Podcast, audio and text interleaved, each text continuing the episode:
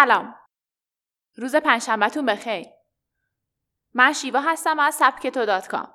امروز با این مطلب همراه ما باشین. بیل گیتس به دانشجویان برای میلیاردر شدن تلاش نکنید. بی ارزش شده. بیل گیتس مدیرعامل مایکروسافت و یکی از پولدارترین افراد دنیاست و از جمله افرادیه که بیشترین تاثیر رو تو زندگی ما داشته. اون سخنرانی های زیادی انجام داده اما یکی از جالب ترین اونا که خیلی سریع پربیننده شد جلسه دوستانه او با دانشجویان دانشگاه واشنگتن بود. این جلسه در ساختمان مهندسی نرم افزار این دانشگاه در یک بعد از ظهر برگزار شد و طبق روال یک جلسه پرسش و پاسخ بود. بیل گیتس از اینکه در دانشکده نرم افزار و در بین دانشجویان قرار گرفته اظهار خوشحالی کرد و گفت زمانی که من در دانشگاه بودم بیشتر زمانم صرف استفاده از کامپیوتر می‌شد گاهی اونقدر غرقمون می‌شدم که زمان رو فراموش می‌کردم. حتی می‌تونم بگم که معتاد اون شده بودم. البته درسته که این اعتیاد باعث شد تا من هرگز نتونم دانشگاه رو تموم کنم و مدرک بگیرم.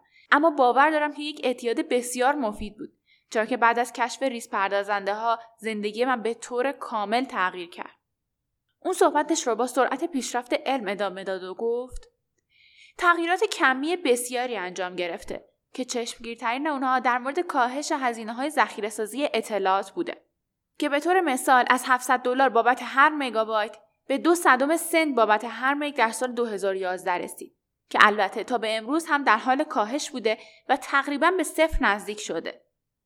بیل گیتس میگه دنیا در حال حرکت به سوی هشت تغییر کیفی بزرگه که بخشی از اونا در حال رخ دادنه. این هشت تغییر عبارتند از رابط کاربری، محاسبات cloud ی، مدل سازی، machine learning، big data، های هوشمند، روباتیک و های فراگیر. اون در مورد این تغییرات بزرگ و تاثیر تفکراتش در زندگی شخصیش هم گفت امروز من بیشتر زمانم رو صرف مدل سازی می‌کنم و هر روز در دفتر کارم در مایکروسافت حاضر میشم و تلاشم رو در این مورد بیشتر می‌کنم. حتی گاهی بیشتر از کارمندام کار می‌کنم. از طرفی هم همیشه به دنبال کمک به فقرا و سیستم آموزش پرورش برای اونها به کمک همین تغییرات بزرگم. البته از طرفی توصیه می‌کنم که روباتیک رو فراموش نکنید. کارهای زیادی هنوز در این زمینه هست که باید انجام بشه.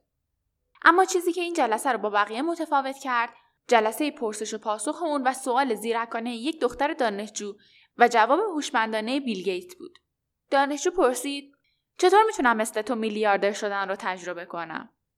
بیل گیتس پاسخ داد من درک می‌کنم که در این زمان همه به دنبال میلیاردر شدن و احساس آزادی مطلقی که پول میاره باشید. اما این تنها یک بخش کوچکی از داستانه. زمانی که حساب بانکیتون پر بشه و به اصطلاح میلیاردر شدن رو تجربه کنید، وضعیت همانند روزای قبل خواهد بود. همون آش و همون کاسه. منظورم اینه که بعد از میلیاردر شدن چیزی تغییر نمی‌کنه و شما برای حفظ این شرایط باید همچنان بیش از پیش تلاش کنید. پس به نظر من به جای اینکه روی بیشتر کردن پولتون تمرکز کنید روی کسب و کارتون و ایده هاتون تمرکز کنید. سعی کنید روحتون رو تشنه موفقیت پرورش بدید.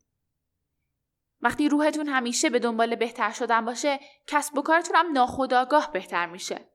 یادتون باشه کاری رو انجام بدین که از اون لذت می‌برین. تفکر به میلیاردر شدن زمان زیادیه که منسوخ شده. لذت از کاره که براتون پول می‌سازه.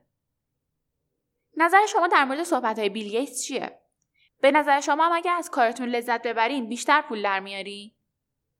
از اینکه با من همراه بودین ممنونم. پادکست های بیشتر سبکتو رو می‌تونید تو کانال تلگرام سبکتو کام پیدا کنید.